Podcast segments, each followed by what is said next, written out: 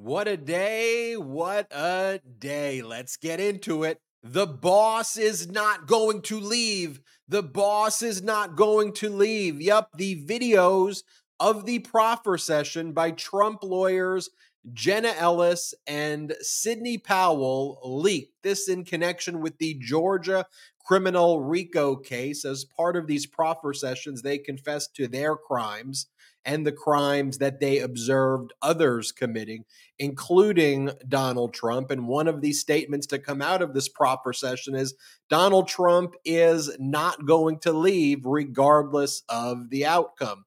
These proffer sessions, as noted, were part of the guilty pleas entered by Crocodile Tears, Jenna Ellis, and Release the Kraken, Sidney Powell. And their under oath testimony on these videos shows that Donald Trump was aware that he's lost, was told that he lost and had planned not to leave. This evidence will not only be pivotal in the Fulton County District Attorney criminal RICO case, but also in special counsel Jack Smith's federal prosecution of Donald Trump in Washington, D.C., scheduled for trial on March 4th, 2024. But there is more. In other breaking news from today, this from a new book set to be released by ABC anchor Jonathan Karl. We learned that Trump had threatened the GOP to leave the party and create his own MAGA party after January 6, 2021, unless the GOP would meet his demands and back his big lies. Ultimately, Donald Trump secured an agreement from RNC chair Ronna McDaniel to support his lies in exchange for not creating his own political party, but then just turning the Republican Party into the MAGA Republican Party. Cowardly Ronna. Other excerpts from Karl's book include audio of interviews with Donald Trump, where he embraces the traitorous idea that he could be reinstalled into power and remove President Biden back in 2021. And also, we hear more about Mark Meadows being thrown under the bus by Donald Trump, where Trump blames Meadows for the claim that foreign satellites from Italy hacked into the Dominion voting systems, right? These false and absurd claims are basically the exact opposite of what we understand that Mark Meadows has told special counsel Jack Smith during a proffer session that has already taken place, where Meadows was given immunity. So, with Donald Trump, his unhinged fascistic behavior, it's always there, but it's usually amplified around devastating news that's about to come out. Um, and so, with these news stories that just broke, it perhaps explains the timing. Certainly doesn't justify the behavior, but explains the, the, the, um, that Donald Trump's full fascist statements that were made on his social media and at a rally in New Hampshire on Veterans Day, where he referred to his political opponents as vermin and that he will root out lawful conduct committed by the vermin who he describes as his political opponents. Trump's statements parrot many of those from Adolf Hitler and Mussolini, by the way, MeidasTouch.com was quick to make this connection in our reporting. Later, the Washington Post and other media followed our reporting. Yet the New York Times went with the headline that Donald Trump simply behaved differently on Veterans Day. Trump's spokesperson responded that Trump would crush the existence of anyone who tried to discuss the similarities between Donald Trump's speech and statements and those of Hitler and Mussolini. And meanwhile, Donald Trump responded by threatening to lock special counsel Jack Smith and New York Attorney General Letitia James in mental institutions because of their quote diseases. Also, Don Jr. gave very bizarre testimony, in fact, incriminating testimony in the New York Attorney General case, earlier in the day where he went over a PowerPoint presentation that the Trump organization created. In the PowerPoint presentation, it had all of this fraudulent data about the Trump properties, again, inflating like the size of the properties. Don Jr. also asked the cartoon uh, artist uh, to make him look sexy and said because he doesn't golf, his, his dad makes him sit at the kids' table. Um, and by the way, Trump had a night out in town with his lawyer, Alina Habba. It was very strange. They went to a UFC event. She wore an F Joe Biden $99 necklace. She had a MAGA purse. And then she tried to do media appearances the next day, doing an end run around the gag order imposed on her and other Trump lawyers for their behavior in the New York Attorney General case, where they constantly attack the judge's law clerk. And folks, we're just days away again from another government shutdown that will start taking place on Friday. If a continuing resolution is not passed, we're in that same position again with MAGA Republicans spending all their time ousting the speaker, not electing a speaker and also holding these very bizarre hearings. We're seeing Republicans turn against MAGA Mike for his plan. He proposed a laddered continuing resolution. So now will Republicans try to oust him like Kevin McCarthy? The honeymoon certainly is over for MAGA Mike, but the Meidas Touch podcast has just begun. I'm Ben Meiselas, joined by Brett and Jordy returning from Miami with uh, Michael Popok. I was there for his wedding, took a red eye last night, and uh, back in action, folks, back in action pretty incredible to see Ben, like just the the Ben machine at work, somehow taking these red light fl- red eye flights, getting out the hot takes, not skipping a beat, making it to every podcast, getting that legal AF up over the weekend. I hope everybody here also listens to the Legal AF podcast with Ben and Michael Popok and Karen Friedman Agnifilo. Just truly, truly in- at, incredible. At this point, he's kind of showing off, B. A little super, a little superhuman, little, little, um, little flex, little flex by Ben Man. I'm happy to see you here, though. I'm happy to see you he back in one piece, or at least relatively. But obviously, the news cycle does not stop, and my level of disgust with these latest news stories, my level of disgust watching Donald Trump at these rallies over the weekend not only kind of evoking Hitler with his words, but essentially plagiarizing Adolf Hitler and Mussolini and ripping their words verbatim to his base. It is absolutely sickening. It is disgusting. And today provided even more evidence of just how craven these Republicans actually are, how they decided when there was a time where they had the opportunity to choose between the United States of America and Donald Trump, they made their decision to choose Donald Trump over America. And it's my call to action, I guess, today to the Meidas Mighty, to everybody listening to the show, everybody watching this show, to make sure that your friends and your family truly understand how mm-hmm. dangerous Donald Trump is, how dangerous this Republican Party is. Because let's be frank here, this election could be our last if it goes the wrong way. But I am confident in this community, and we need to be working every single second, and we need to be spreading the message. Jordy, it is great to see you here tonight as well. What's new in your world? Always love the flag behind you. You got rocking the Gotta jersey. Love Gotta love it. What's no, that? I'm excited. It's going to be a great show. And look, if you are a frequent listener of the Meidas Touch podcast and viewer of the Meidas Touch YouTube channel, the Trump stuff, although very disturbing of his echoes of Hitler, shouldn't surprise you. In fact, you know, we've talked about it a bunch here, right? Whether or not legacy media wants to pick it up and run with it as a story is, is one thing. But to Brett's call to action for our audience, what Brett put together, a, a fabulous graphic, a really striking graphic, quite frankly, uh, of Hitler's words and Trump's words, and just how much of uh, uh, of Trump is actually echoing really just the vile and hateful rhetoric of Hitler.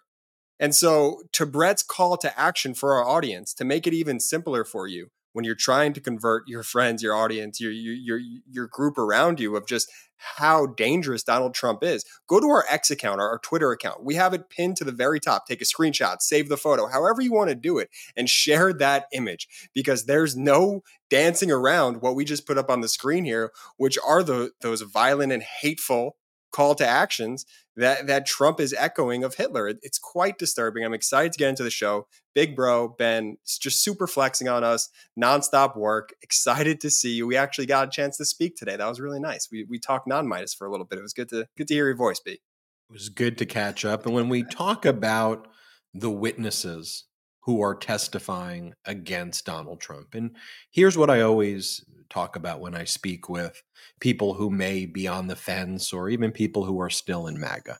I say, look, you don't have to take my word for it here at the Meidas Touch Network. Let me quote for you the words of people in Donald Trump's life and his orbit who may have better information than even us. So how how about this? So when we're talking about the Hitler comparisons, let's not forget that there was a 1990 Vanity Fair interview where his first wife Ivana Trump once told her lawyer Michael Kennedy that Donald Trump um, kept a book of Hitler's speeches near her bed or near his bed. And he kept the collected speeches, a book called My New Order, in a cabinet by his bed. And so that's coming from Ivana right there. We'll show you more of Donald Trump's words and statements. But that, by the way, if you want to know Donald Trump's character, when Ivana passed away, Ivana was buried in Bedminster and she was put in an area like kind of like in the woods where uh, the, the shrubbery kind of grew over it. And it was just a horrible and horrific thing. Also, you talk about today, for example, like what was Donald Trump talking about when his sister passed away at the age of 86. He was attacking special counsel Jack Smith. He was this this was Donald Trump's statement at or around the same time that the world learned that his sister passed away at the age of 86. He wrote, Deranged Jack Smith, Andrew Weissmann, Lisa Monaco, the team of losers and misfits from CREW, and all the rest of the radical left zealots and thugs who have been working illegally for years to take me down will end up because of their suffering from a horrible disease Trump derangement syndrome, TDS, in a mental institution by the time my next term as president is successfully completed make America great again. And, and, folks, when you look at that again, as I always say, it shouldn't matter if you're a Democrat, Republican, independent, not affiliated with any political party. That's all projection and confession right there. And those are the rantings and ravings of a madman. It's not like normal political discourse right there. And I'm sick and tired, and I know you're sick and tired of legacy media normalizing this behavior. So we go to one fact witness against him there, Ivana, right? His first wife who talked about him having Hitler books, or at least one Hitler book, near his bed. Um, let's take a look at some of the other witnesses against him, um, fact witnesses. And this was part of a breaking news story. ABC got the exclusive of these proffer sessions as part of their plea agreements. Sidney Powell and Jenna Ellis, Trump's lawyers, although Sidney Powell somehow claims that, and Donald Trump claims that Sidney Powell was not his lawyer, despite her being represented as his lawyer in basically everything. Um, they have to uh, give testimony under penalty of perjury with the Fulton County District Attorney's Office. And so they have to as part of the plea agreement, they have to speak truthfully, answer all questions, confess to their crimes, and also talk about all of the crimes that are committed by the other co defendants, including Donald Trump.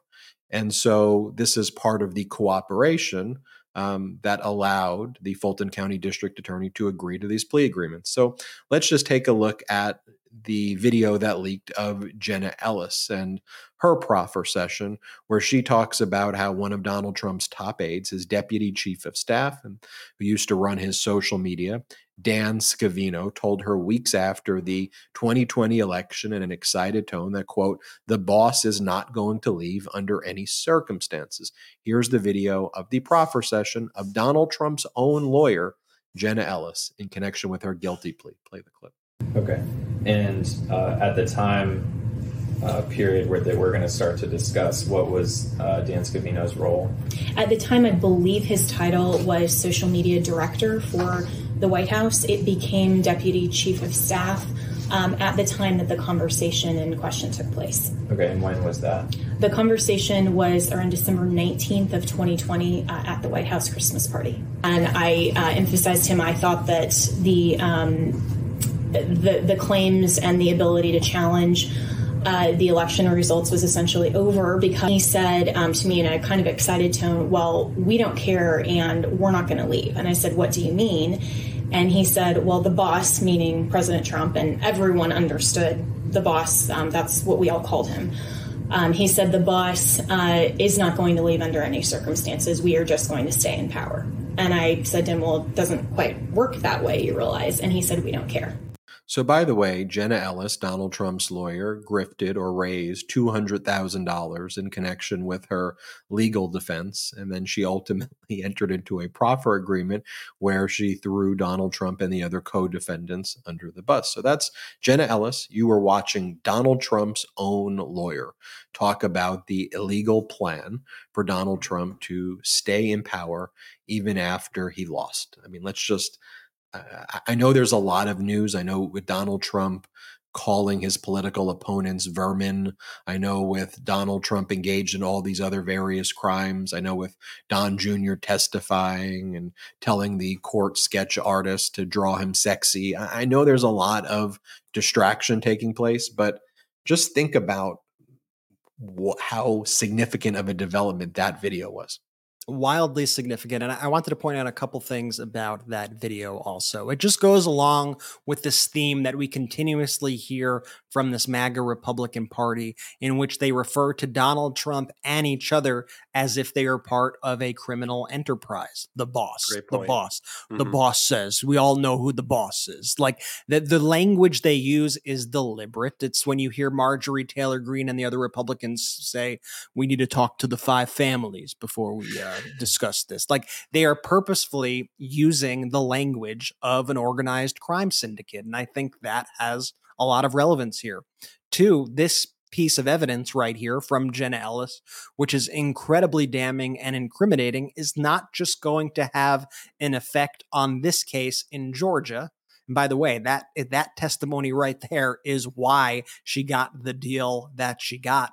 This is going to have a rippling effect on the January 6th case. And Ben, is evidence like this from the Fulton County case is this admissible in the January 6th case in Washington, D.C. with Jack Smith.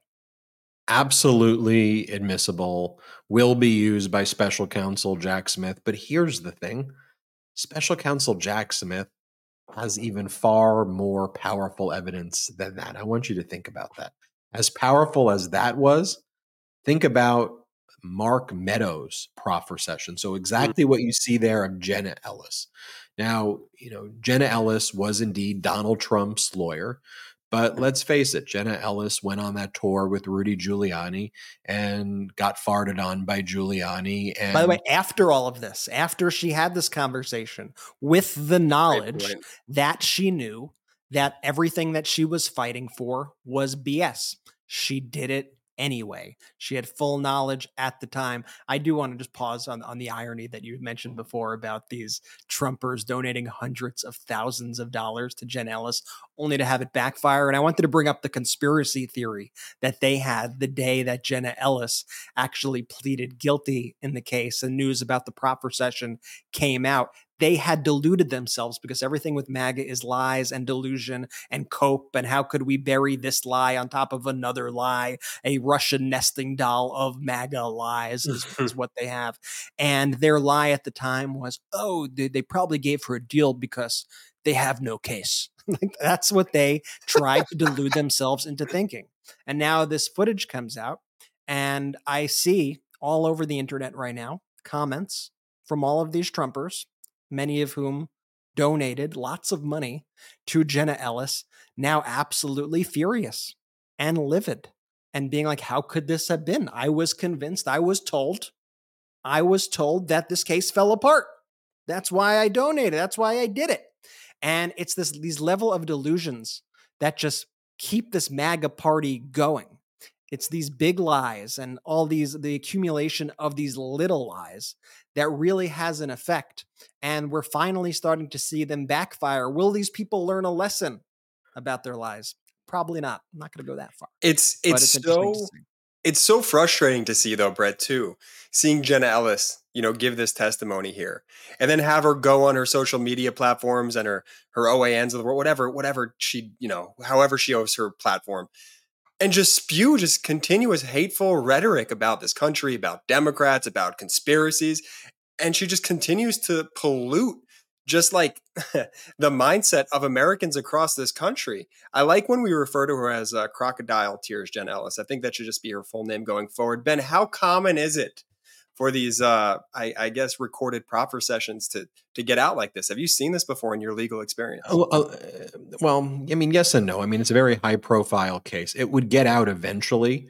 And uh, people have said the fact that this leaked is that going to harm the Fulton County District Attorney case because it leaked? And the answer is no, it's not going to have any negative impact at all. I'm sure people can surmise how it leaked or who leaked it, but ultimately it's the property of the government. It's not like there's like a non disclosure agreement attached to it, right? It's something that would be played in open court. It's something that Donald Trump already has access to. It's part of the discovery that the district attorney or a federal prosecutor would turn over. So it's not like this is like hidden material. It's what's called Brady material. Mm-hmm exculpatory material that gets turned over immediately to Trump and the other co defendants. So there's no prejudice. It's not going to harm any ability to prosecute Donald Trump. But to my other point, think about the Mark Meadows proffer session. You know, the one thing with special counsel Jack Smith, yeah counsel Jack Smith definitely leaks less. And I think a lot of those leaks come from third parties when it comes to special counsel Jack Smith. I don't know if this leaked from Fulton County District Attorney's Office or not. I could imagine it was a way to potentially put pressure on other co defendants to plead guilty, knowing that. Mm got all of the goods on them strategically one could make that argument but i have no way of knowing that one way or another but think about what it's like where you've got Mark Meadows there, right? And Donald Trump, you know, we know from this other breaking news story involving uh, an ABC journalist, Jonathan Karl, in his new book. We've got Donald Trump saying that Meadows was the one who was out there talking about the satellites from Italy. And this was all a Donald, you know, this was all a Mark Meadows thing. You got to ask Meadows. And so we know from all of the reporting already that Meadows' proffer session was look, I told Donald Trump that he lost. And I told him that what he was doing was criminal. And I told him to stop. And ultimately, Trump wouldn't stop. But I was giving him the advice not to dig the hole deeper into the big lie. So think about the power there of the testimony of his former chief. And, and just think about what we're going to see in March of 2024. This is why Donald Trump is doing everything to desperately try to delay that March 2024 trial. And I, did a hot take on this that will probably release in the morning. Chris Christie, former federal prosecutor, and you can say a lot of things about Chris Christie, and I don't agree with Chris Christie on a lot of things. I, I probably mostly all things except the fact that he's been calling out Donald Trump recently, and, and you can't deny that Chris Christie was a top federal prosecutor who never lost a case as a corruption prosecutor. That's part of his background. So when Chris Christie says, folks, I've I know this evidence. Donald Trump is 100% going to be convicted. And what he's talking about is you're going to have Mark Meadows, the former chief of staff, testify against Donald Trump. You're going to have Donald Trump's former Vice President Mike Pence is going to testify against Donald Trump. You're going to have all of the White House lawyers, the people who said the other team is team crazy. You're going to have Donald Trump's lawyers testify against Donald Trump. And now, Team Crazy, they've entered guilty pleas. They're going to testify against Donald Trump, right? You're going to have governors testify. You're going to have like the governor yeah. of Georgia. You're going to have Kemp testify, the sec- Republican Secretary of State. These are all Republican, top Republican people who are all going to line up and testify against Donald Trump in March and April. And that's just right around the corner. I also want to play this video here. This one is the Sidney Powell proffer session. Let's play this clip and then talk about it. His instinct was he had won. There was a big shouting match in which Rudy called me every name in the book. And um, I was the worst lawyer he'd ever seen in his life. He called me a bitch. Were you ever around when someone, anyone, told uh, Donald Trump that he had lost the election? Oh, yeah. What was um, President Trump's reaction when I guess this cadre of advisors would say you lost? It was like, uh, well, they would say that and then they'd walk out and he'd go, see, this is what I deal with all the time. And that, of course, shows that Donald Trump was on notice that he had lost, that Donald Trump was rejecting that advice. One of the things Donald Trump wants to claim is advice of counsel as a defense. Well, his lawyers were telling him no. His lawyers were telling him that he lost. And it was also just interesting hearing about the inner workings of Powell and Giuliani, and then you're the worst lawyer, you're the worst lawyer. Setting aside, and you shouldn't set aside, we're going to spend a lot, we're going to do a deep dive into the fascistic tendencies, the, the, pure unadulterated fascism that Donald Trump admires and looks up to, the comparisons. You, you can't just totally at, or, or just even set that aside at all. But but but for purposes of this, like these are just a bunch of very incompetent like loser people like who lose yeah. and they're mean and they yell at it like like it's it's not even it's not there, there's zero modicum of like even intelligence going on but, but ben like isn't it fitting that that's also what the Republican Party has become under Donald Trump. When you look at that, when you listen to the story of Sidney Powell speaking about her experience working alongside Rudy Giuliani, if, if you want to call it that, and them screaming at each other, and Rudy saying, You're the worst. No, you're the worst. No, you're the worst.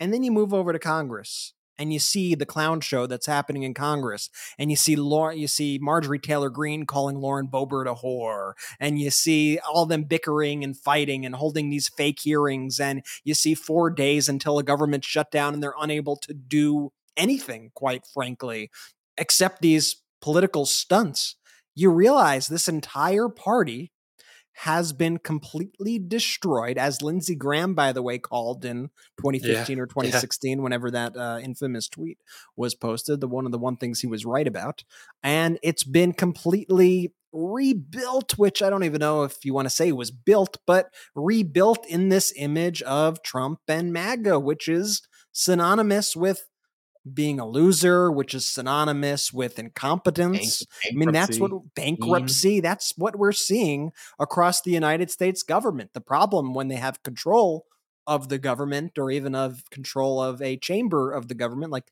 you know, a branch of the government with the legislative branch or, or at least the House of Representatives, the issue is, is that it affects our lives. It, like, uh, seriously affects our lives. It could lead to yeah. people being unemployed. It could lead to you losing a child tax credit.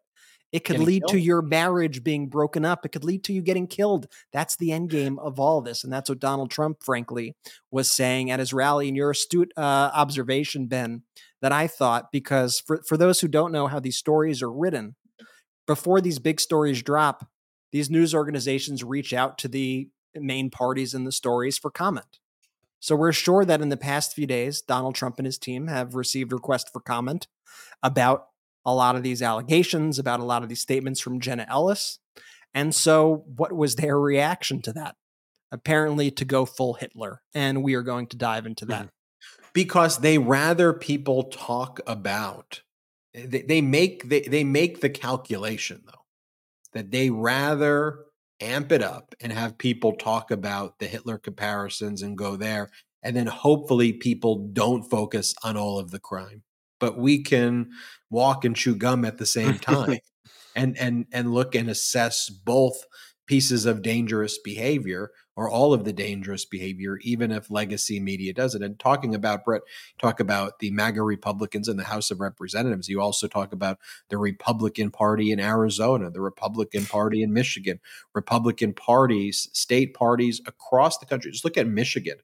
They're about to default on their credit line because the Michigan Republican Party only has $35,000 in its bank account and it owes $450,000. This is the Republican Party in the state of Michigan, only has $35,000 in a bank account.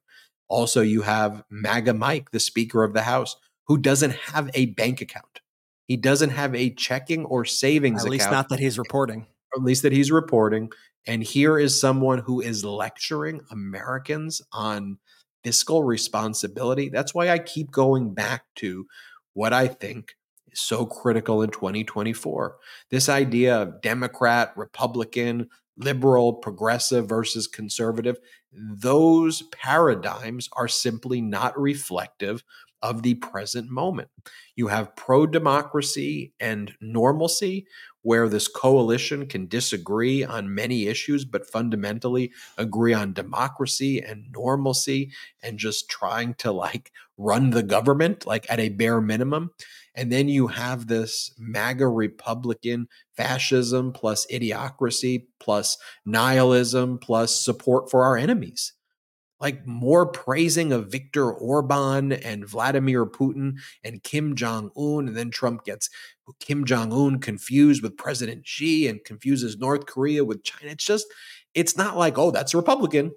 That's what it's become, but it should it should just be that is not okay. Like we're not okay with that, and that's not like oh Ben, that's such a lefty thing to say. That's just like that is what people say in the in the pro democracy community. So in any event, I want to talk about that and more. Um, want to remind everybody about our Patreon, P A T R E O N dot com slash Meidas Touch, patreon.com slash Meidas Touch. The great editorial team there keeps breaking more good stories. And by the way, I really credit Ron Filipkowski and the team over there mm-hmm. for making sure they call it like it is and saying, look, this is fascism. This is what it is. And then you saw the Washington Post eventually covered it the right way. The New York Times still didn't, but like we we have to push legacy media into uh, into making sure that we um, that they tell the right stories and that they cover things accurately. We'll talk about that and more. Let's take our first quick break of the day. Did you know that poor sleep can cause weight gain, mood issues, poor health, and lower productivity? Sleep is the foundation of our mental and physical health and performance in our days. Having a consistent nighttime routine is non negotiable. When I don't get enough sleep, trust me, you don't want to be around me the next day. Just ask Brett and Jordy. Introducing Beam Dream. You know we've been raving about Beam's Dream Powder, their healthy hot cocoa for sleep, and today our listeners get a special discount on Beam's Dream Powder, their best selling healthy hot cocoa for sleep with no added sugar. Now available in delicious flavors like sea salt, caramel, cinnamon cocoa, and chocolate peanut butter. Better sleep has never tasted better. Dream contains a powerful all natural blend of reishi, magnesium, L-theanine, melatonin, and nano CBD to help you fall asleep, stay asleep, and wake up refreshed. A recent clinical study revealed Dream helped 93% of users wake up feeling more refreshed, and 93% reported that Dream helped them get a more restful night's sleep. Just mix Beam Dream into hot water or milk, stir or froth, and enjoy before bedtime. I've personally tried Beam Dream and it lived up to all the hype. First off, it was delicious and just a lovely nighttime routine. And secondly, and most importantly, it helped me fall asleep and stay asleep. The next day, I woke up ready and eager to take on all of life's challenges and tasks. Find out why Forbes and New York Times are all talking about Beam and why it's trusted by the world's top athletes and business professionals professionals. If you want to try Beam's best selling Dream Powder, take advantage of their biggest sale of the year and get up to 50% off for a limited time when you go to shopbeam.com slash Meidas and use code CYBER at checkout. That's shop B-E-A-M dot com slash Meidas and use code CYBER for up to 50% off. And now let's take a quick break to talk about our next partner, Fum. Cold turkey, it may be great on sandwiches, but there's a better way to break your bad habits. We're not talking about some weird mind voodoo from your wacky neighbor or some sketchy message board. We're talking about our sponsor, Fum, and they look at the problem in a different way. Now, not everything in a bad habit is wrong. So instead of drastic, uncomfortable change, why not just remove the bad from your habit? Fum is an innovative award nominated device that does just that. Instead of electronics, Fum is completely natural. Instead of vapor, Fum uses flavored air. And instead of harmful chemicals, Fum uses all natural, delicious flavors. You get it. Instead of bad, Fum is good. It's a habit you're free to enjoy and makes replacing your bad habit easy. Your Fum comes with an adjustable airflow dial and is designed with movable parts and magnets for fidgeting, giving your fingers a lot to do, which is helpful for de-stressing and anxiety while breaking your habit. The first time I used Fum, I was shocked at how flavorful and fresh it tasted. Now, it's easy to hold and perfectly balanced and quite honestly, extremely fun to fidget with. The real wood material and sleek design definitely classes it up, and I feel pretty darn cool holding it. Stopping is something we all put off because it's hard, but switching to Fum is easy, enjoyable, and even fun. Fum has served over 100,000 customers and has thousands of success stories, and there's no reason that can't be you.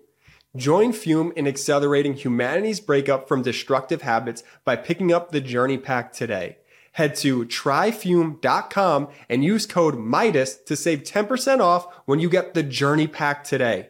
That's tryfum.com and use code MEIDAS to save an additional 10% off your order today. Welcome back. We oh. are live, Jordy, with the great reads. Thank Appreciate you to our pro democracy sponsors. I just Brett want to say if you are on the fence about getting any of those fantastic products, eh, now is the time to action it. Click our links. They're in the description in the audio, they're in the description of the YouTube. Just click it, use the promo code.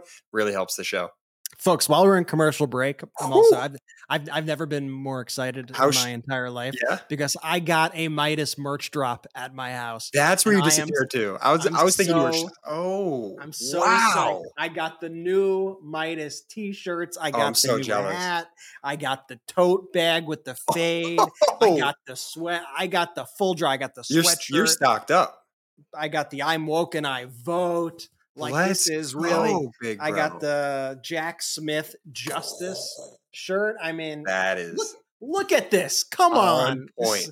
you get it all at store.meidastouch.com. I I'm I'm so excited. But yeah, that's store.meidastouch.com. Let's take a look at what Donald Trump was doing and saying on Veterans Day.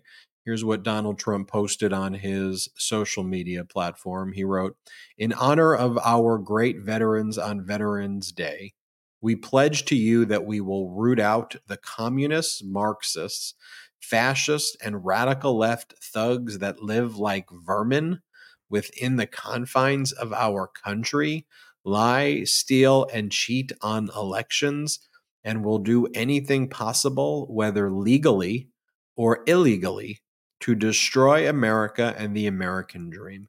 The threat from outside forces is far less sinister dangerous, and grave than the threat from within.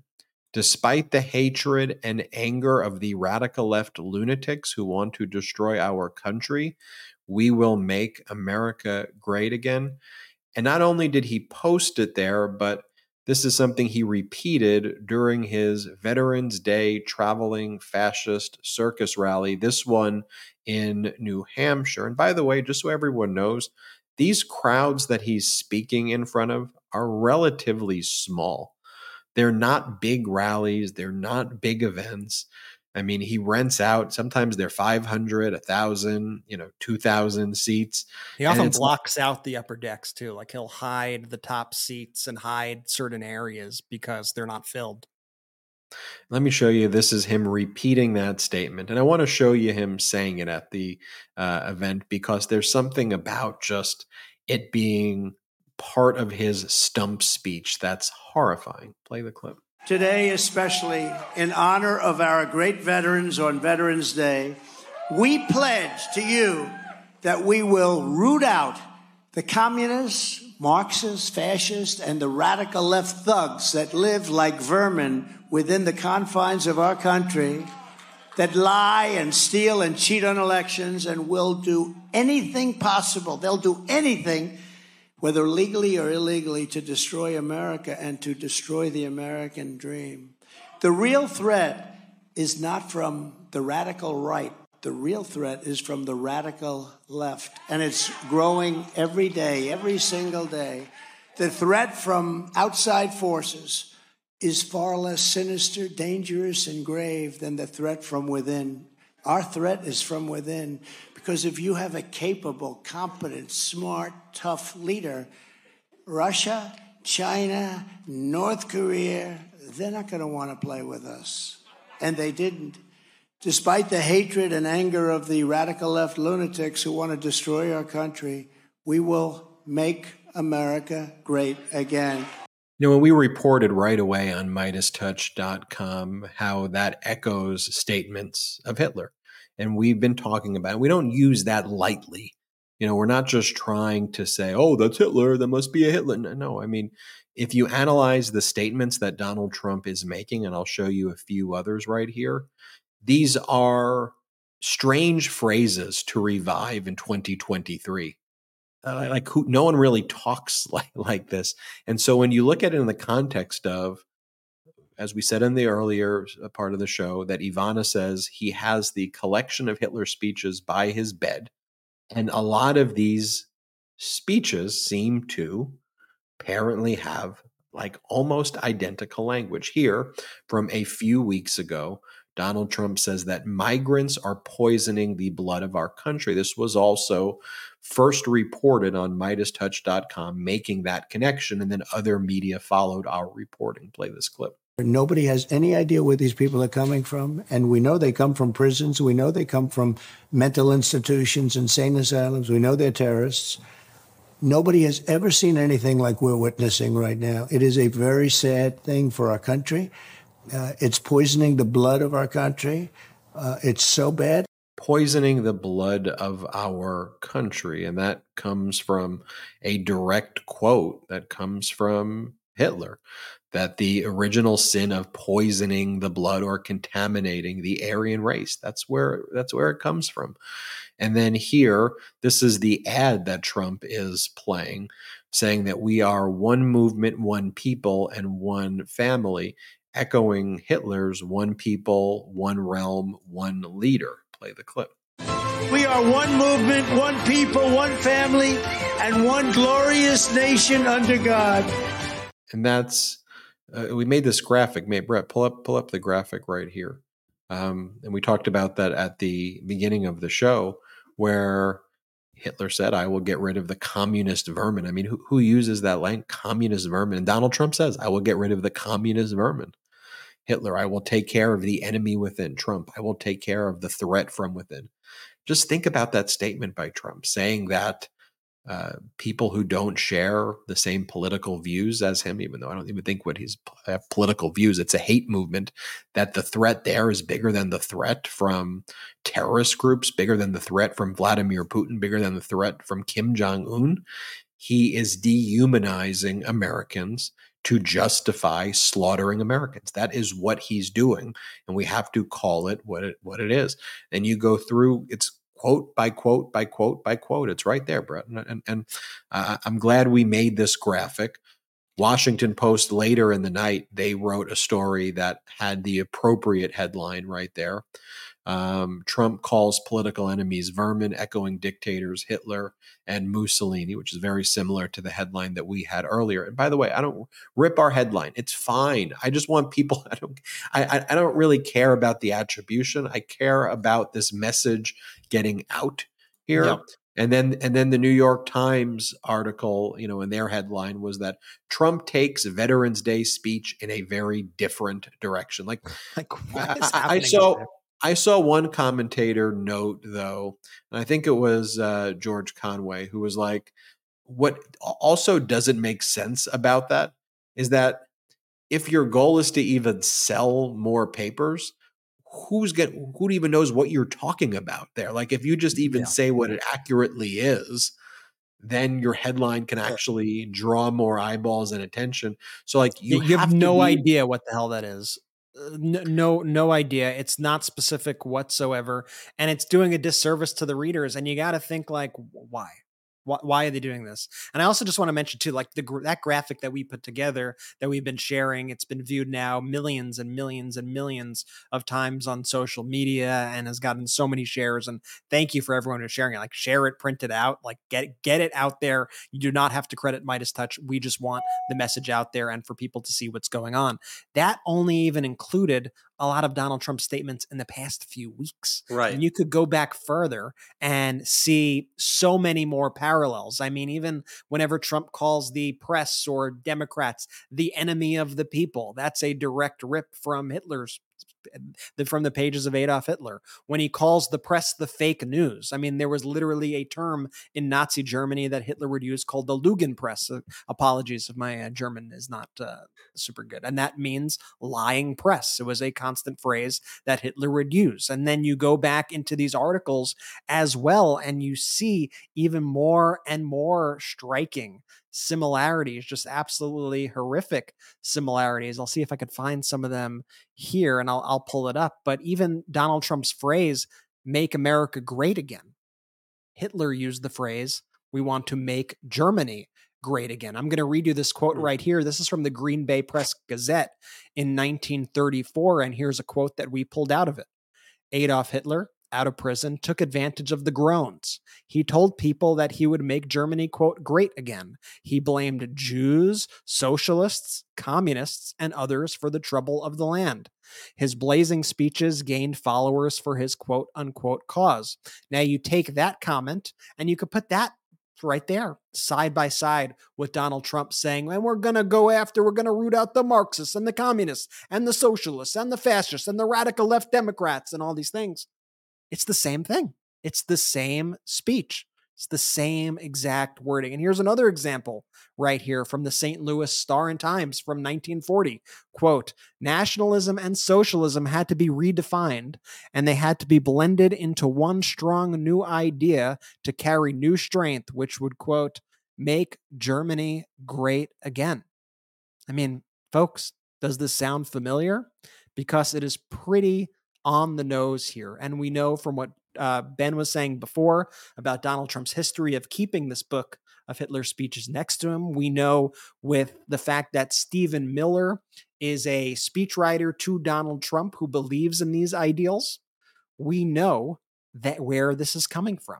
We know where it leads. So it is more important that we call it out than ever before and that we truly highlight to our friends and to our family the danger of the moment we are in and this dehumanization that we have seen from not just Donald Trump but a lot of these MAGA supporters over these past few years has just been absolutely horrifying. I mean, that's why these MAGA supporters go around and they go, okay, commie, okay, what you're just commie scum, right? Oh, look at that pedo. Oh, look, he's a pedo. He's a pet. They they use all these words, they strip away their actual meaning, and they throw it at people in order to dehumanize them, in order to make people appear as quote unquote vermin.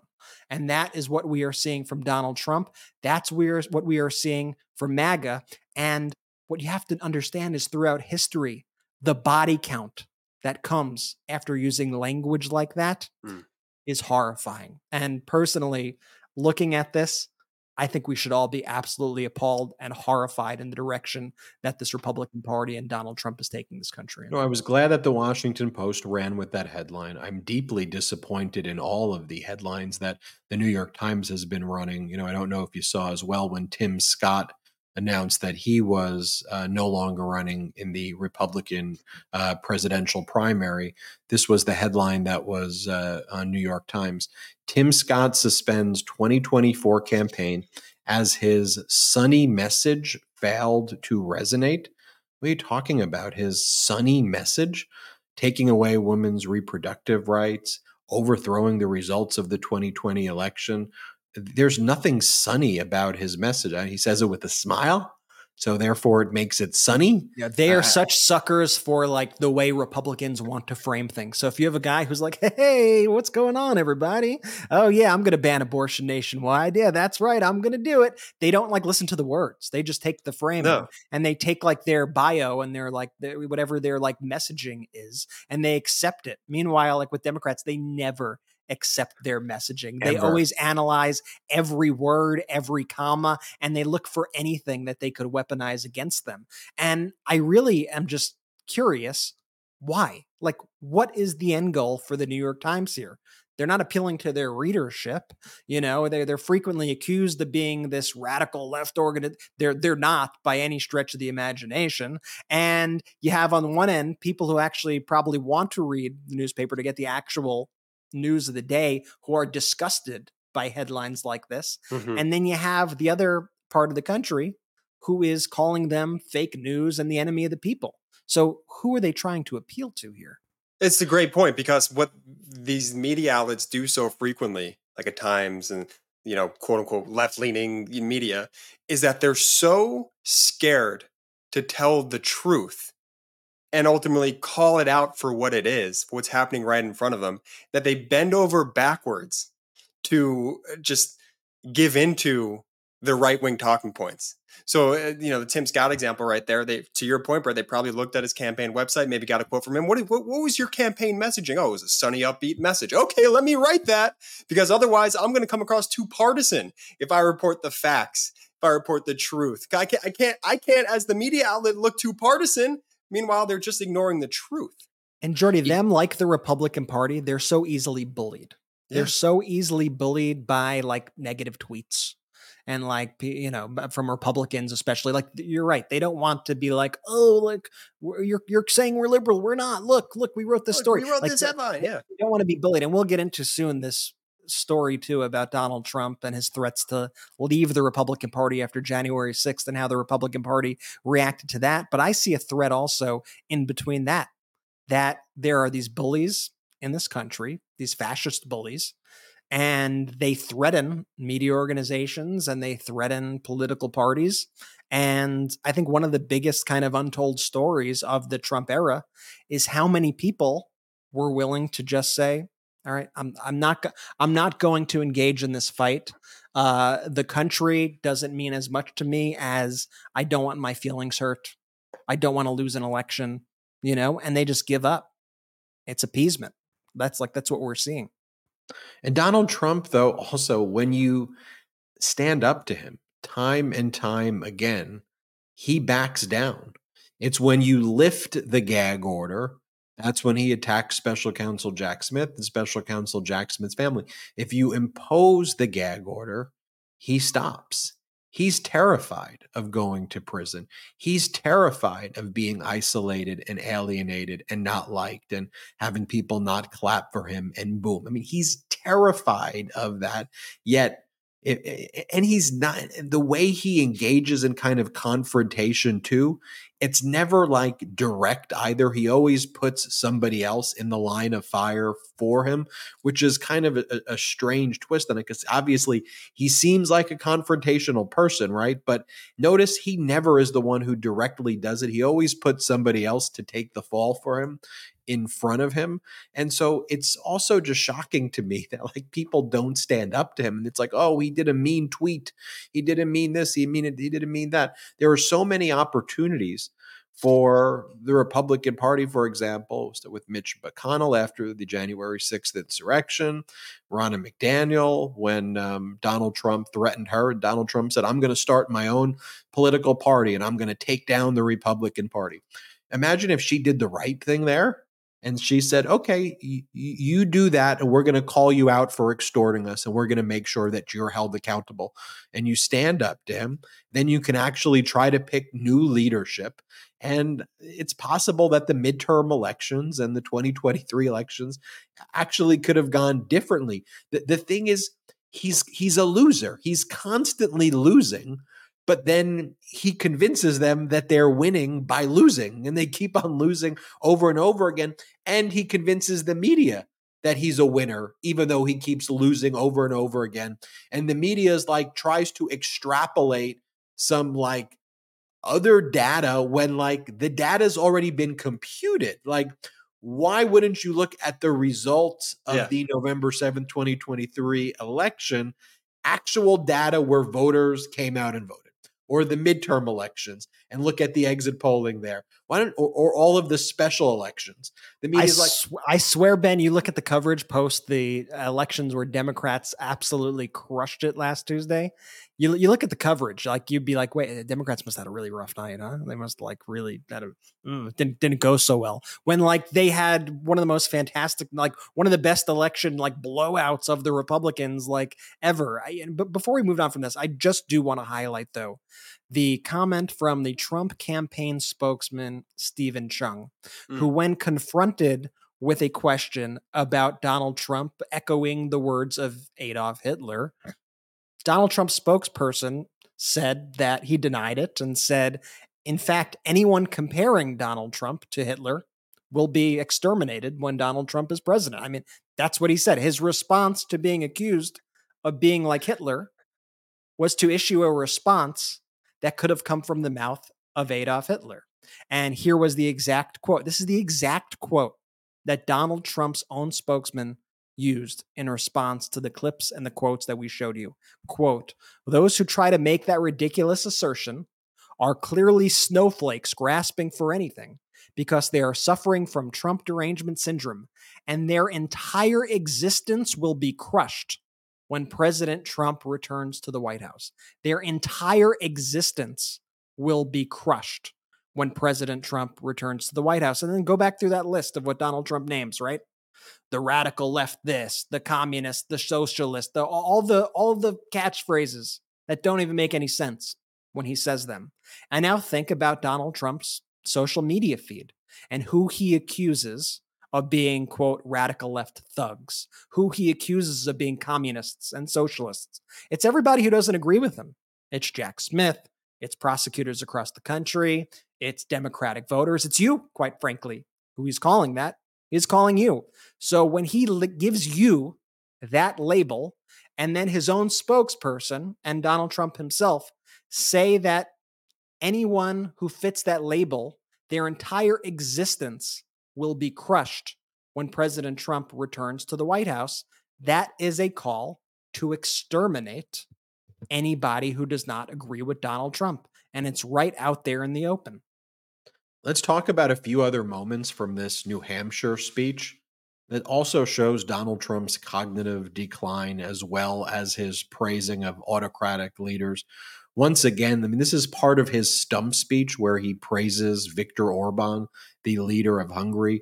And he always falsely states that Hungary fronts Russia, which it doesn't, unless he's spewing Russian propaganda and saying that Ukraine is controlled by Russia and that's how Hungary fronts Ukraine, which fronts Russia. But this is what Donald Trump says in every one of his speeches. By the way, the inflation in Hungary is 20%. The entire GDP of Hungary is $180 billion per year, which is roughly the same as American healthcare company Cigna's annual revenue and less than Apple. That's what Donald Trump believes is power hungry. The leader, he wants America to be like hungry.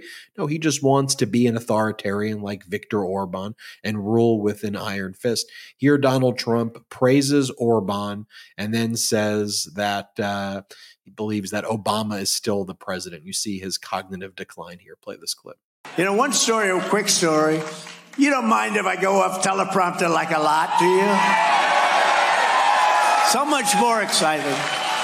So much more. But the head of Hungary a very tough, strong guy, Viktor Orban. Did anybody ever hear of him? Probably, you know, considered very powerful, very uh, powerful within his country and outside of his country. Uh, not exactly loved by some of the European nations because he does his thing. He didn't allow millions of people to invade his country. He allowed nobody to invade, zero, zero. He had nobody so he doesn't have crime and he doesn't have the problems that they're having in other countries where millions of people are allowed to go in. But they uh, were interviewing him two weeks ago and they said, uh, What would you advise President Obama? The whole world seems to be exploding and imploding.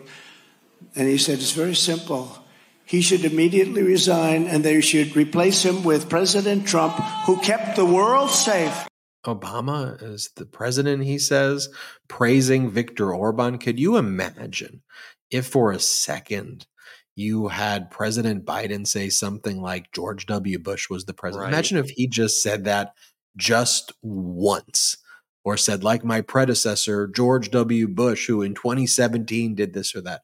Could you imagine if President oh Biden just once praised an authoritarian leader and said, you know who's really powerful? Kim Jong un. Could you imagine? Would you doubt for a second, Brett and Jordy, that that would be front cover of the New York Times every single day with an op-ed calling for his resignation. I'll tell you what they wouldn't write. They wouldn't write. President Biden's speech goes in a very different direction. Very that would not that would not that would not be the headline. No, Here, Donald Trump takes credit for veterans legislation passed during the Obama Biden administration in 2014.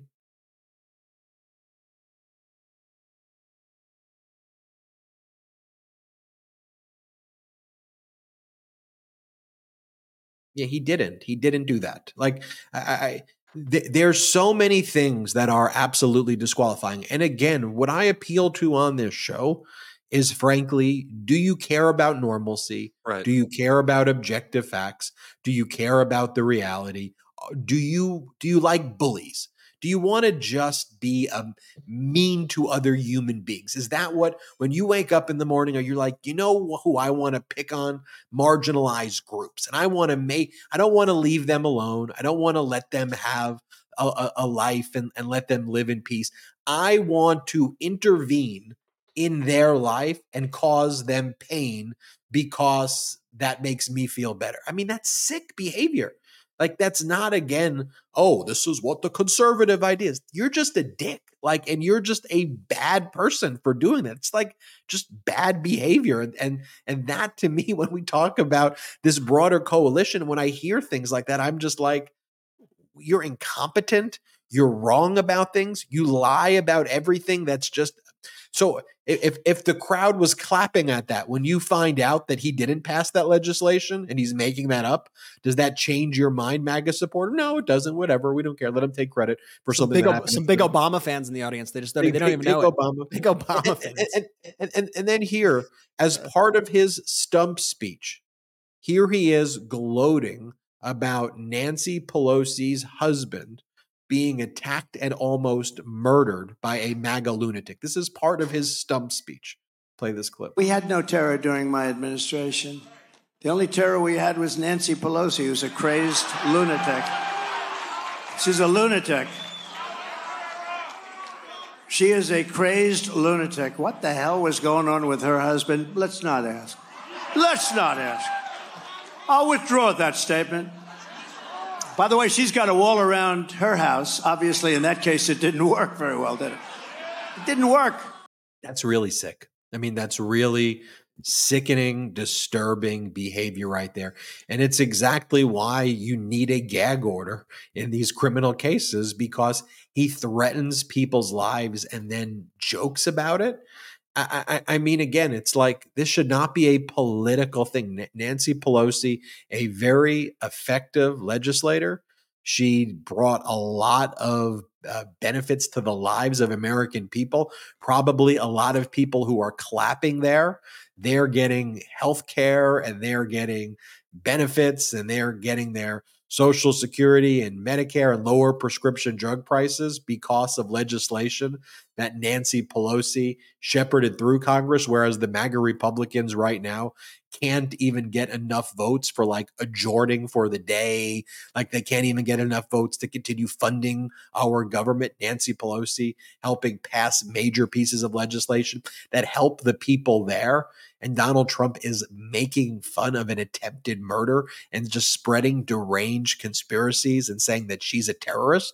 I mean, again, this shouldn't be, you, you could not like Nancy Pelosi. I, I would find that I think she did great work, but you could say, you know what, I disagree with her politically.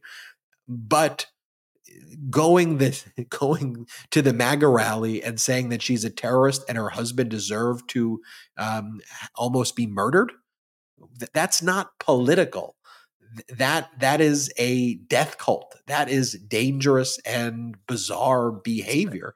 And, and, then I'll show you this one over here. This is Donald Trump as part of his stump speech, saying that he's a proud election denier. That's part of the speech at the rally. We went from yes, we can to I'm a proud election denier. Play this clip.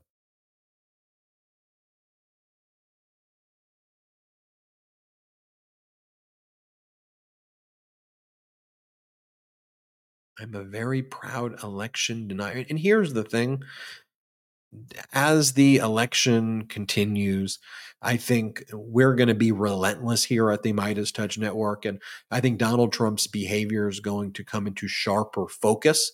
Um, but it's not a foregone conclusion that it is, right? Left to their own devices, legacy media is going to cover up for this guy.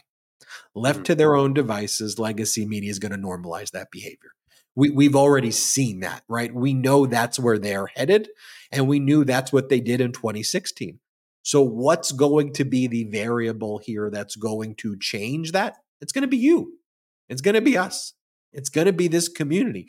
And we have seen that the coverage that we collectively are doing, and I credit you to spreading this message. And you need to hold the media accountable and you need to let people know. You need to share the graphics and share these videos and make sure people are subscribed. We need to make sure that the truth is out there. I refuse to live in a, I refuse to accept that our America gloats over attempted murder of our political leaders the way Trump did. I refuse to believe that our country wants to be led by someone who praises Kim Jong un and Viktor Orban. Okay. I refuse to believe that our country wants to be led by someone who says, I'm a proud election denier. It is repulsive. And I am confident that collectively we will be able to make sure that the pro democracy messages get out there. I want to talk about Ronna McDaniel's response to all of this. She won't condemn Trump's comments. And I want to also share the breaking news story as well that Donald Trump basically threatened her, basically broke her in the Republican leadership, and basically said, I'm going to create my own political party. And they gave into that. They were like, fine, whatever, do what you want to do. I also want to talk about how uh, MAGA Mike is uh, now having the Republicans, I guess the honeymoon phase is over. Republicans turning against MAGA Mike. MAGA Mike proposed a laddered continuing resolution, which, if you don't understand what a laddered CR means, don't worry, nobody does. He made it up. Rather than like fund the government, he's like, I'm going to fund agriculture and veterans first, and then then I'm going to fund the other one. Just like breaking up the bills, the appropriation bills into different phases, and they call it a laddered CR. Something that hasn't been done before, really, but they're making this up to make it as complicated and as incompetent as possible. But you've got your MAGA Republicans who want that shutdown on Friday. So they're pissed that he's even introducing something that could allow the government to be funded. We'll talk about that more after this quick break. Being on top of your mental health game is so important. And as you know, we here at the Meidas Touch Network are working around the clock. And it's easy to fall into bad habits or routines because, well, life gets in the way, especially with your diet. Frankly, I think most people can relate. Everyday life does get in the way, making it challenging to find a healthy snack without all the sugar and junk. Now, if you're busy and constantly on the go like me, you need to try Mosh. It's a protein bar made for your brain. With six delicious flavors, each Mosh bar includes 12 grams of protein and is made with ingredients that support brain health like ashwagandha, lion's mane, collagen, and omega 3s. At 160 calories and only 1 gram of sugar, Mosh protein bars are the guilt free snack your brain and body will crave. Your brain is your number one tool, which is why Mosh protein bars were mindfully formulated by some of the top neuroscientists and functional nutritionists. Mosh now has a new line of plant powered protein bars in three delicious flavors for those who want all of the protein and brain support of the original bar, now made with plant based ingredients. I have a Mosh bar literally every day to kick off my morning, and it has totally improved my performance. I love the taste, especially of the peanut butter Mosh bar delicious. Not to mention the packaging, it makes it super easy to take them with me if I ever find myself hungry between meetings. Don't settle for a mediocre snack when you can nourish your body and mind with the fuel it needs to succeed. So, whether you're at the gym, on the go, or living your best life, Mosh protein bars will keep your brain fit, fueled, and feeling good. Head to moshlife.com slash Meidas to save 20% off plus free shipping on your first six count trial pack. That's 20% off plus free shipping on your first six count trial pack, which includes all six mouth-watering flavors.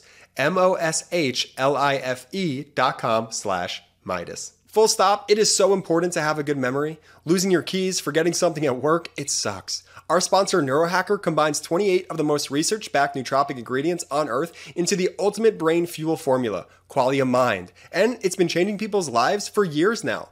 The formula is non GMO, vegan, gluten free, and the ingredients are meant to complement one another, factoring in each ingredient's effect on supporting mental clarity. It's also backed by a 100 day money back guarantee, so you have almost three months to try Qualia Mind at no financial risk and decide for yourself. Since taking Qualia Mind, I've been more focused on tasks, have a better memory, and have greatly increased my motivation and discipline to just get things done. See what the best brain fuel formula on earth can do for your mindset. Go to neurohacker.com slash Meidas for up to $100 off Qualia Mind. And as a listener of the Meidas Touch podcast, use code Meidas at checkout for an additional 15% off any purchase. That's neurohacker.com slash Meidas and use code Meidas for an additional 15% off to experience life-changing mental performance from Qualia Mind. Jordy, thank you to our pro democracy sponsors. If you want to Oh. support them in the description below. And I want to give a proud Meidas Mighty shout out to David Roberts over there. I saw he contributed a hundred bucks and he gave everybody an update that his surgery was successful and the tumor was removed. Let's Two go. of the Meidas Mighty family expressed their concern. And for that, I thank you all. Keep sharing the truth, Meidas Mighty. David, we are so glad to hear that news. And I want to make sure all the Meidas Mighty know, even if we can't get to respond to all of the comments out there, we just so appreciate you. We wish you nothing but health and wellness. Um, and uh, we really, really appreciate your support. And David, that's really good news to hear a member of the. Meidas Let's go. Mighty community um, having that successful surgery. Jordy. No, I wanted to go back to what we were talking about before we left, and we were talking about Trump and his public attacks against, you know, Pelosi. I, I'm sensing a theme here, brothers. Who else has he publicly attacked during these speeches, or or at least publicly facing? Right? Who who does he love to go after? Let's see, uh, Judge Chutkan, Tish, uh, Tish James, E. Jean Carroll, Hillary, Nancy Pelosi, the Engoron law clerk. I mean, uh, there seems to be a common theme of the people he likes to try and bully and get a rouse out of his base, if you will. And it is just so freaking cowardly. I just want to Well, just think out. about that. I mean, you know, in law, there's always an expression. If you don't have the facts, we don't have the law, argue the facts. If you don't have the facts, well, you're kind of out of luck. But when it comes to Trump, it's not just attack the judge, attack the judge's principal law clerk. So much so that a gag order has to be imposed because you can't control yourself. The judge Engoron is like, you can attack me. Attack me. Say anything you want to say about me but the civil servants who work for me stop attacking the law clerk who works for me. So then a gag order has to be imposed on Donald Trump. By the way, it was our editor in chief, Ron Filipkowski, who discovered that Donald Trump was continuing to post these threats against Judge Engoron's law clerk on his campaign website. That resulted in contempt sanctions against Donald Trump. So for those wondering if patreon.com slash Meidas Touch um, is effective and if we're growing that website to reach kind of the critical mass stage that it needs to, well, the fact that you had Don Jr. and Donald Trump attacking us after Yeah. contempt sanctions were issued just goes to show you right there. And But by then the way, you have Ben, that's MeidasTouch.com for anybody who wants to look at the reporting. MeidasTouch.com. It's constantly updated throughout the day. And I also want to shout out Ron Filipkowski's podcast on the Meidas Touch Network. It's called Uncovered. There's a link in the description here. He does the podcast with another Meidas Touch contributor, Anthony Davis, and they do great breakdowns, kind of on the behind the scenes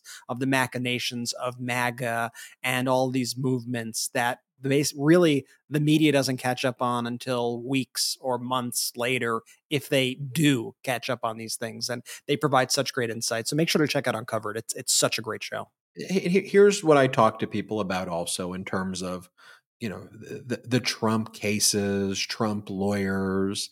If you're confused about you know the the evidence, I, I try to break it down in ways that are um, simple. Like, just for example, when Don Jr. testified today, Don Jr. previously testified under cross examination that he's not familiar with the statement of financial conditions of the Trump organization.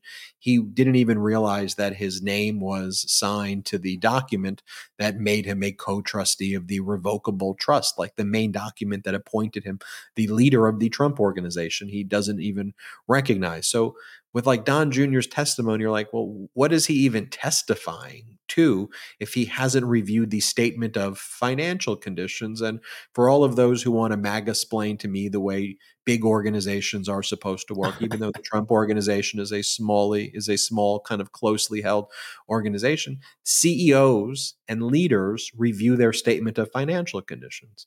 They review their financials. They don't just say, hey, I'm going to leave it to a professional and they're just going to handle it for me. Okay.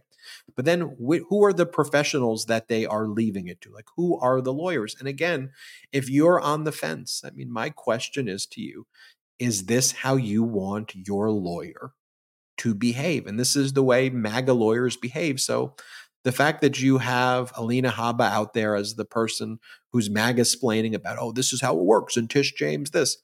This is what Alina Habba did over the weekend. And, and you see her here. She's standing next to Woody Johnson, the owner of the Jets, who's a trust fund kid himself. Come on. God dang it, Jets. Yeah, he got all his money from his dad and and and from the Johnson and Johnson family. Yet he's done nothing but be a loser his entire life. Um, but there's Alina Habba right there, right? Uh, he, she spent like a night out with Donald Trump, and she's wearing an F Joe Biden necklace, and then she's got a MAGA purse, and this is the one of the lead lawyers for Donald Trump with a F Joe Biden $99 necklace. I mean, again, like to me, that behavior is so unprofessional. Like, could you just imagine in a work setting, you show up, you know, wh- whatever your job is, right? You, you you go there and your coworkers just behave like this. Like it's it's unex- it's just unacceptable behavior. So why should we accept this behavior, the behavior, the conduct over people who then want to make decisions over our lives? We're going to let these these are the people who we're going to let tell us what's what we're going to let someone like maga mike who's got the covenant of the eyes app where he has people who monitor his account to see if he's looking at sinful content his son. the, you know his, yeah, his son monitor his account. Eh, eh, you know and then, and then you hey have, son want to check out my porn for me and make sure that i'm not watching anything bad? So you creepy. have maga mike blame women's reproductive rights as the reason he needs to slash Social Security and Medicare? Like, that's not me being hyperbolic. Oh, Ben, that's literally what he said. He blamed women's reproductive rights and not birthing able body vessels as the reason that he needs to cut social security. You made me do this. It's what he said at a hearing. Like we have the tape of him. Like we have tape of these people when they were asked very basic questions about January 6th. They all said, shut up, shut up and sit down. And then they were asked questions about, you know, funding for Ukraine and funding for uh, uh, uh, America's military. And their response, you asked your question already, responding to the one where they told the reporter to shut up. And again, it's like, at just a human level, like mm-hmm. who who's who behaves like this? And then, you know, th- this is supposed to be the leader of the RNC, Ronna McDaniel, who's too afraid to use her name Romney, which she used to use, but Donald Trump doesn't like Mitt Romney, so she just goes by Ronna McDaniel because Donald Trump told her to.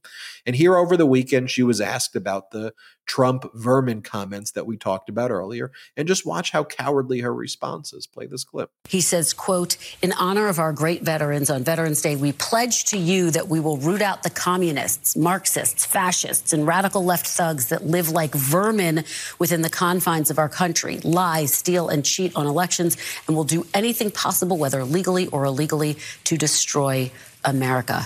Are you comfortable with this language coming from the GOP frontrunner? Again, I am not going to comment on candidates and their campaign messaging. I will say this I know President Trump supports the veterans, our whole party supports our veterans. And I do think we're at a very, very serious moment in our country. Okay, what was that? I mean, how could you, no matter what political party you're affiliated with, whatever, or no political party, how do you look at that and take that person seriously? Or that, that's unserious, unprofessional, cowardly behavior. I'm, I'm just not going to answer anything that you tell me. And he supports the veterans. A- actually, he calls veterans suckers and losers. Actually, he attacks our military. He calls General Milley, former chairman of the Joint Chiefs of Staff, and other top military people dumb and stupid as part of his stump speech. He threatened to execute, he threatened to kill General Milley. Mm. He attacked McCain. He constantly mocks John McCain, uh, the late great Republican senator and war hero. And, and by the way, you should say you should not allow the interview to go on after that. I, I think. I, I, think then it becomes totally. journalistic malpractice. I think then you go if you're not going to answer that question, I can no longer interview you. So your answer is you you as the leader of the RNC cannot respond to that. And by the way, here's another question where Kristen Welker asks about Trump threatening to indict opponents. Watch the response. Ask you about the Republican frontrunner, former President Trump. This week, during one of his campaign events, he essentially threatened to indict his political enemies if he wins a second term. Does that essentially make the Republican Party take a stance of the Republican Party stands for revenge? What do you think of that messaging? You know, I, am not going to get involved in rhetoric that's happening during a contested campaign for our presidential nominee. I will say a lot of Republicans, Kirsten, feel like there's a two-tier system of justice that Republicans are getting prosecuted and, and or persecuted through prosecution, and they see it with President Trump. Uh, people really feel like there's one set of standards for Republicans and different for Democrats, and they've seen it come through Democrat attorneys general or others, and that is something that concerns a lot as, of Republicans. As, as you know, though, Democratic Senator Bob Menendez has been indicted. The New York Democratic Mayor Eric Adams just had his phone searched by the FBI. So doesn't that undercut the argument that there's a two tiered system of justice. Democrats are being indicted, investigated as well. How, how can you guys continue to make that argument? I think when you look at what's happened with the Biden family and what's been uncovered since we've taken the well, House, Hunter Biden's been indicted too. but yeah, Hunter Biden's been indicted also. Every I don't know any Democrat who says if the facts are uh, are not against Hunter Biden or if the you know treat Hunter Biden differently. I mean, Hunter Biden is being treated differently because they they brought a gun charge against them that's like never been brought against anybody because they're trying to go after him. They actually did weaponize it. You had the MAGA Republicans reach out to a federal judge to say not to approve a plea agreement that was actually making made. That's what actual weaponization looks like. But again, it is so utterly cowardly. And by the way, that's why Donald Trump thrives amongst these cowards. And if if you are a reasonable, rational minded Republican, you likely have left at this point because there are no more, frankly, there because you have to objectively watch that and go, that's trash. That's trash. You have to I, say, I, I don't I don't care what political party I am. That's just some trash crap right there that I don't stand for. You you you have to. She's trash, and we've obviously been very critical of her because she d- eh, deserves to be uh, somebody who is put under the microscope with comments like that. And she actually blocked Meidas Touch on X, uh, Ronna McDaniel, because she did not like the heat. Um, how cowardly. But the, one of the statements that she made also is a statement that so many Republicans use to justify their most heinous actions. And it drives me insane. Mm-hmm. She said, quote, a lot of Republicans feel like blah, blah, blah, blah, blah. Well, a lot of Republicans feel like there's political persecution.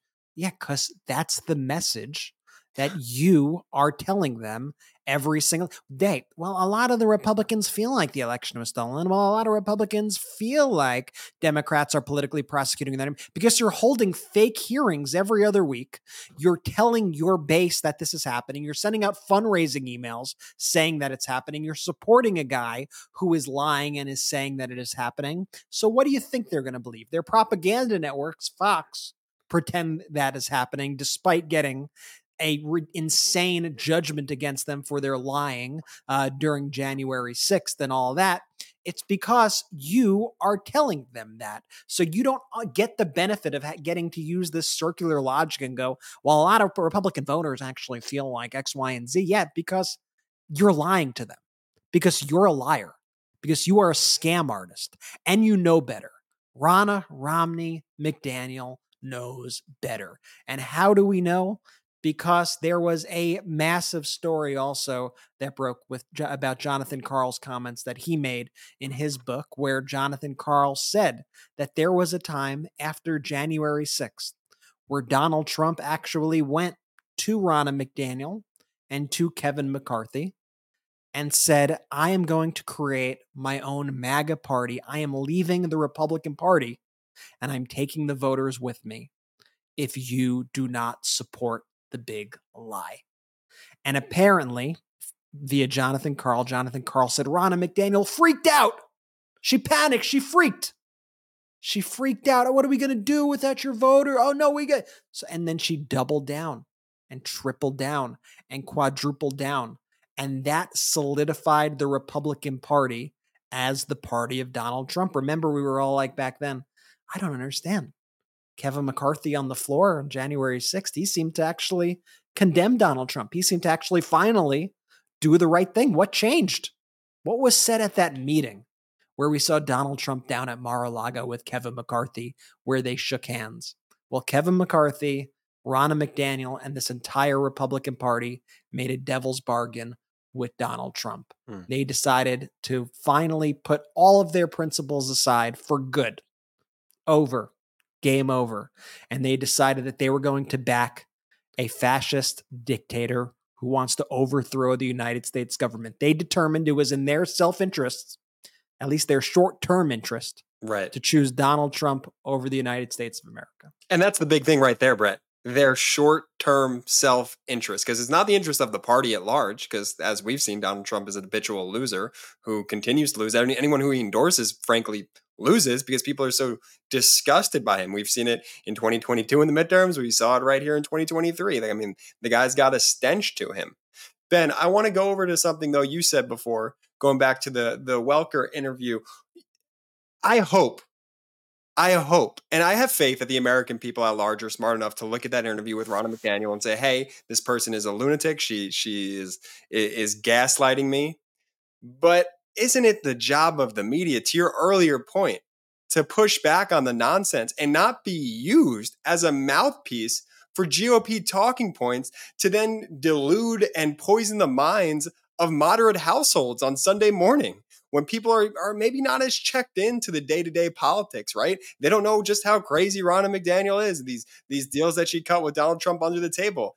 And now you're you're letting her off the hook by not answering your questions MSNBC, uh, Welker. Like, what, what, what are we doing here as the media when we can't stand up and just say, hey, answer my question? And then we could go on and talk about the other things. What are they so scared of? Well, you know, that's NBC. They're owned by Comcast. Donald Trump has put out mean posts about Comcast. And I think what they get worried about is are they going to go after us? Are they going to say we're too woke? Are they going to do all of that? But then when you appease them, they come after you anyway. That's the thing about appeasement and the historical lessons that we should all learn is that fascism's going to come for you eventually no matter who you are in the you know in, in that orbit it cannibalizes itself. And we're going to see that like even like with maga mike right? You know maga mike as extreme as you get eh, we already see MAGA Republicans turning against him, and they're going to throw they're they'll be fine throwing him under the bus if he doesn't do whatever it is that the extremists want, right? And Matt Gaetz and all these other extremists and Marjorie Taylor Greene, they looked at, oh, all you got to do is be a bully in the Republican Party and you get your way. like the way Ronna McDaniel just let Donald Trump take over the party. Okay, well, I'm going to behave that way as well. Here's Marjorie Taylor Greene's post. Put that back up right there. I voted no to both continuing resolutions before, and I'm voting no to this clean continuing resolution. We need to finish appropriations, and the Senate needs to do their job. No money to Ukraine. Close the border. Stop the weaponized government. Impeach Biden, Mayorkas, Wray, Garland, and Graves. And that's all they've been spending time doing. I mean, just think about this, America. They ousted their own Speaker of the House.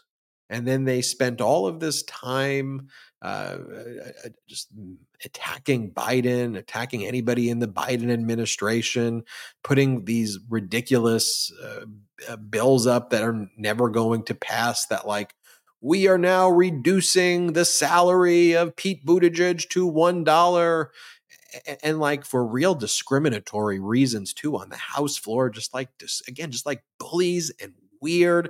And that's their whole thing too. We are reducing the salary of this person and that person to $1 today they held a hearing where they spread all of these lies about COVID, a special hearing that was Marjorie Taylor Greene and Matt Gaetz were holding, uh, spreading more lies about. It, was like a fake. It was like a fake hearing too. Like they yeah, like, like a had like a random room, like it wasn't an official congressional hearing, and they just started. Shit, Marjorie Taylor Greene and started streaming it on her YouTube account. Like it wasn't actually a real event, just to spread COVID conspiracy theories. And this is how they're spending all their time as we barrel towards. We now have, if you're listening Friday. to this on audio, we got three days. If you're watching yeah. this right now, we got four days till the government shuts down, which is going to devastate families across the country. Eight, eight House Republicans are already opposing MAGA Mike's laddered continuing resolution plan. So now MAGA Mike has to rely on Democrats if he wants to fund the government. So Democrats now have to bail them out again it, it's it's just absurd absurd behavior. But by the way speaking of absurd behavior we saw uh, they called don jr to testify again. I know i talked about it a little bit earlier. Do we have the clip though of don jr entering the courthouse today? This is one of my favorite genre of videos uh, which is the trump family entering the courtroom and the reaction that they get from the people as they enter the courtroom. And I'm not going to spoil this one for you in case you haven't seen it yet, but listen closely. Here's Don Jr. entering the New York courthouse Monday morning.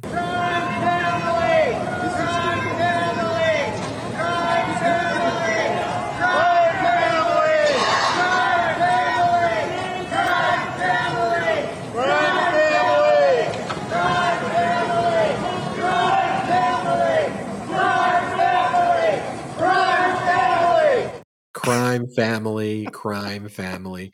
And then what did one of the members of the crime family do? Wait, wait, wait. It could have only been made better. I'm sorry. It could have only been made better if we found that woman who who went to Tacopina and said Taki Tacopina and brought her outside there to yell crime family. I mean, yeah. she should just be there heckling everybody. Like we that. need a super team. Okay, we're here's yeah. what we're gonna do. Yeah, we're gonna build a super team. It's gonna what be Taki Tacopina. Okay, Taki Tacopina. She's like the point guard. Okay. We got we we got at, at, at center. We got the lady who follows Pete Navarro around. with with the signs. Then we got the crime family guy. We're we're Love building it. our squad. We're building our team. Yeah. I'm sure there's some others that I big three. That's our big three right there. That's all. we just need the big three. the Taki Tacopina clip. Anarchy Princess was the Anarchy Princess. Taki Tacopina is one of my favorite clips, just because he's like kind of walking in somewhat late, and you could tell he's annoyed. and like Alina Habba's, he has to do the whole trial himself. And he's like, What did I get myself into? And he shows up and then he just gets Taki Tacopina. And he's and it like he actually was annoyed and it got really under his skin. And that was what kind of made it extra funny. But anyway, Don Jr. testified because he hadn't reviewed the statement of financial conditions. You were like, Well, what is he going to testify to? It was really weird. They showed like eh, they gave this PowerPoint that they never produced during discovery. You know how you're supposed to turn over evidence in what's called discovery. They didn't do that, but they wanted him to read this PowerPoint presentation about the history of the Trump organization. And so the prosecutors, the New York Attorney General's team, they objected. They were like, "Judge, what is this PowerPoint? What, what, are they, what are they doing? This isn't even evidence. They want to show a PowerPoint on the history of the Trump organization. This has nothing to do with the case. And then Judge Engoron was like, look, you went for six weeks. If they want to try to tell me how great their Trump organization is, I'll watch their PowerPoint. Engoron goes, I'll watch their PowerPoint presentation. Show me your show me your PowerPoint. And it was just so lame, you know, and then you'd have Don Jr. go, Well, it all began in the early 20th century, where our where our great grandfather began embarking on this venture, and then we built the biggest buildings. It's like a castle. Like it was the most embarrassing. Do you think it had transition slides? Do you think it had but like he, animation it, transitions? it was. It's as they're showing the things though. They're using the they're using the fraudulent data. Like they're saying 40 Wall Street was 73 stories. Meanwhile, one of the pieces of evidence in the case is their SEC filing for a bond that was issued in connection with it that shows that it was 62 floors. He showed 63. the fraud on his PowerPoint. He showed the fraudulent numbers on the PowerPoint presentation. And so the prosecutor was just like, whatever, just, just go through. Just All right, go. go. the PowerPoint. Be, be my, be my guest. Proceed. Proceed. And then, and then, and then like Don Jr., like it was really embarrassing. And Don Jr.'s going through it and like he thinks he's like doing funny jokes and he's just like talking for like 10 minutes like without interruption like they just let him speak and they were and then like all right basically and they're basically like all right, are you done? And they're like, yeah. Like, okay. Any further questions? No, no, no. It's fine. Just next. And so they're just going to let these, you know, just like this, like just stupid testimony come in, you know, because it doesn't go to any of the points of what this case is, and they all just want to please their dad and so and show. And there's like, no jury. Like could they're doing. You think you're going to convince Engoron with your little PowerPoint presentation while you're showing fraudulent numbers? Like, what what is the end game here? You know, ultimately, I feel like a lot of people in this case have realized that sometimes with these people, the best thing to do is let them speak. And I was thinking too, uh, this the story of what happened in the courtroom today reminds me so much of watching Don Jr. in that deposition video where he feels cocky, he feels oh, confident, he thinks like the prosecutor, the, the person on the New York AG's team, he thinks like she is like thinks he's the thinks he's hot shit, yep. and he's talking about you know his his experience at uh, Wharton or whatever the heck he was talking about. And just by letting him speak and kind of being like, oh, so tell me, uh, you had a big role, huh? You had a, you had a, big role. You had a big role in the Trump big role, Don Didn't Jr. you? You're a, you're very very important guy. I know you, Don. You're a very important guy. And he just speaks like he just is so eager to feel important and to impress his father that he doesn't realize he's incriminating himself when he is bragging about the nature of everything involved in the case. I bet you that the prosecutors, if they were on like uh like a Gmail chat with each other or if they were texting each other. Like I bet you they were like, WTF is this? What is going on? I bet you I bet you they're like, LOL, this is so crazy.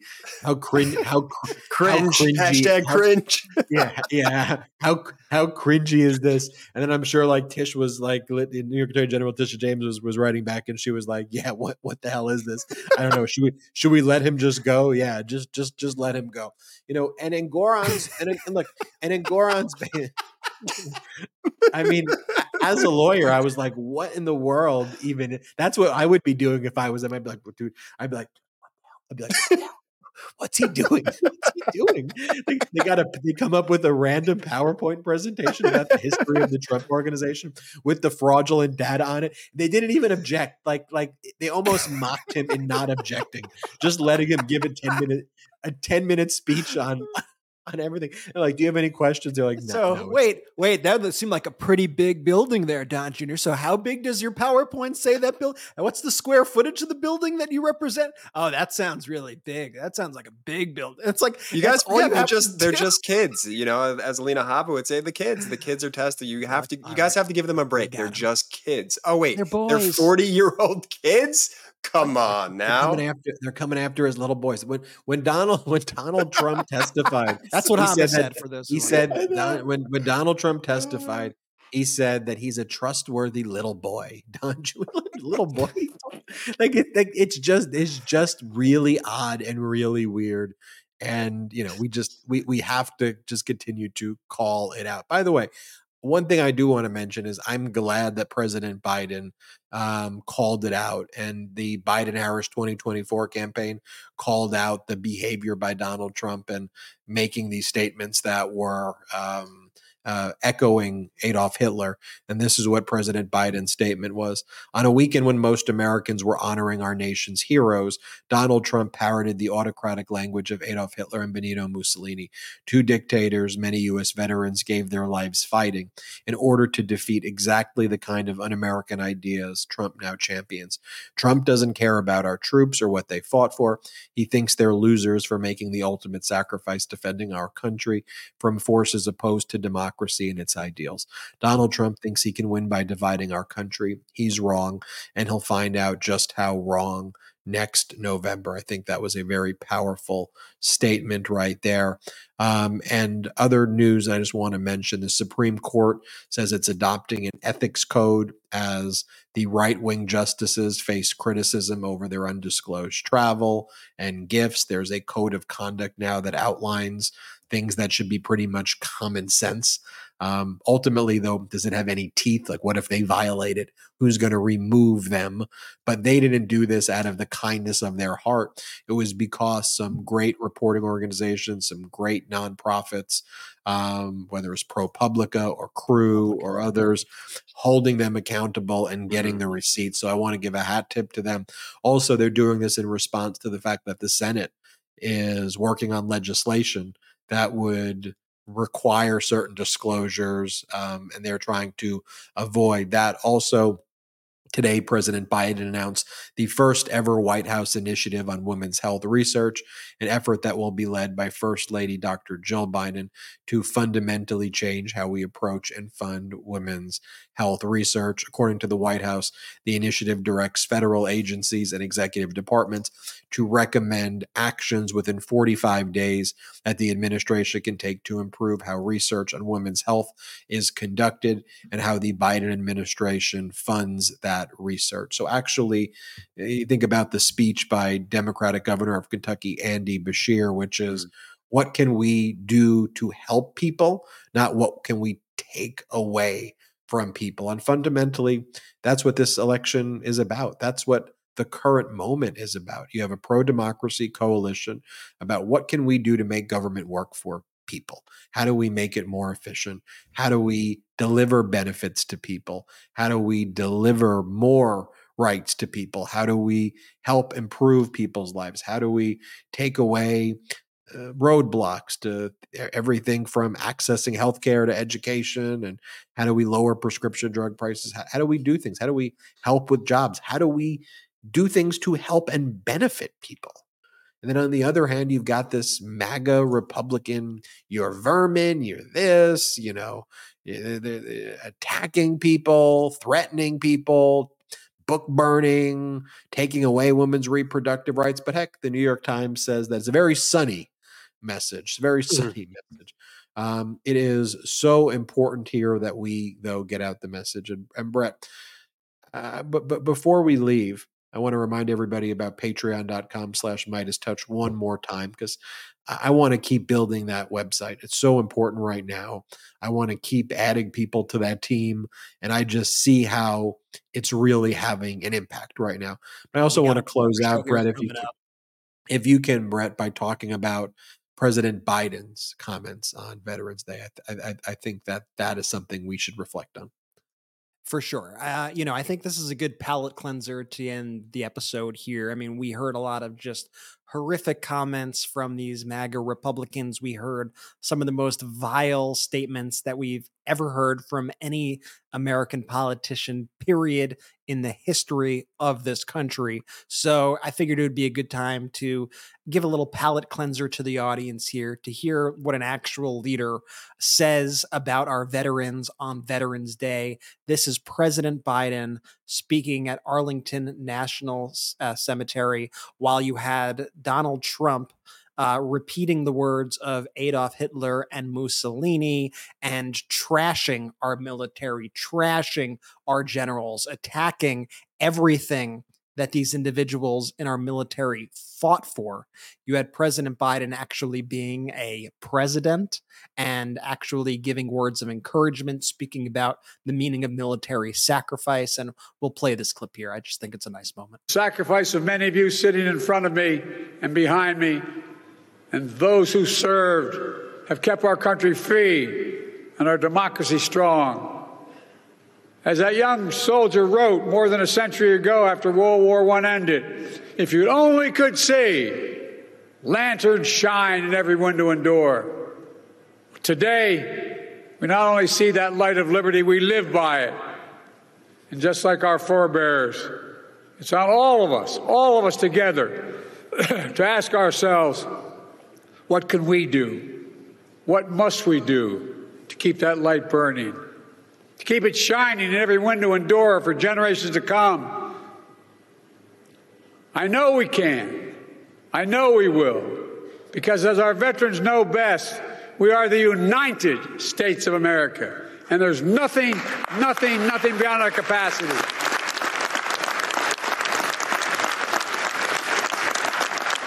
Nothing beyond our capacity when we do it together. God bless you all. God bless our veterans. And may God protect our, our troops today and always. Thank you, and thank you for your service. God bless you all. God bless our troops. God bless our veterans. God bless America. That's what a leader sounds like. I, I don't know, you know, when legacy media wants to criticize him. I mean, how do you want him to behave? I mean, to me, that, that, that, that is how I want a leader to act and conduct themselves like. And I'm very proud right now to have someone who really does put our country first and makes a lot of tough decisions and who I know is is always there supporting our democracy. I want to thank everybody for watching this episode. It's great to be back in Los Angeles. I was glad to spend some time with Michael Popak over the weekend for uh, his wedding. Congratulations, Michael Popak. Oh. We'll do an after show where I will recount Popak's wedding. Wow, and, um, that's the after show today. Because yeah, I haven't had a chance to debrief you on it, so I, I want to know about the journey. I'll I tell you. Know, I want to know. I want to know every detail store.meidastouch.com for all of our pro democracy gear. There brett has it 100% union made 100% made in the usa i got to do my order as well. Stuff's Come looking on. fresh right there. It's looking really really really really good. All right so, jordy take it take it away shout out to the Meidas mighty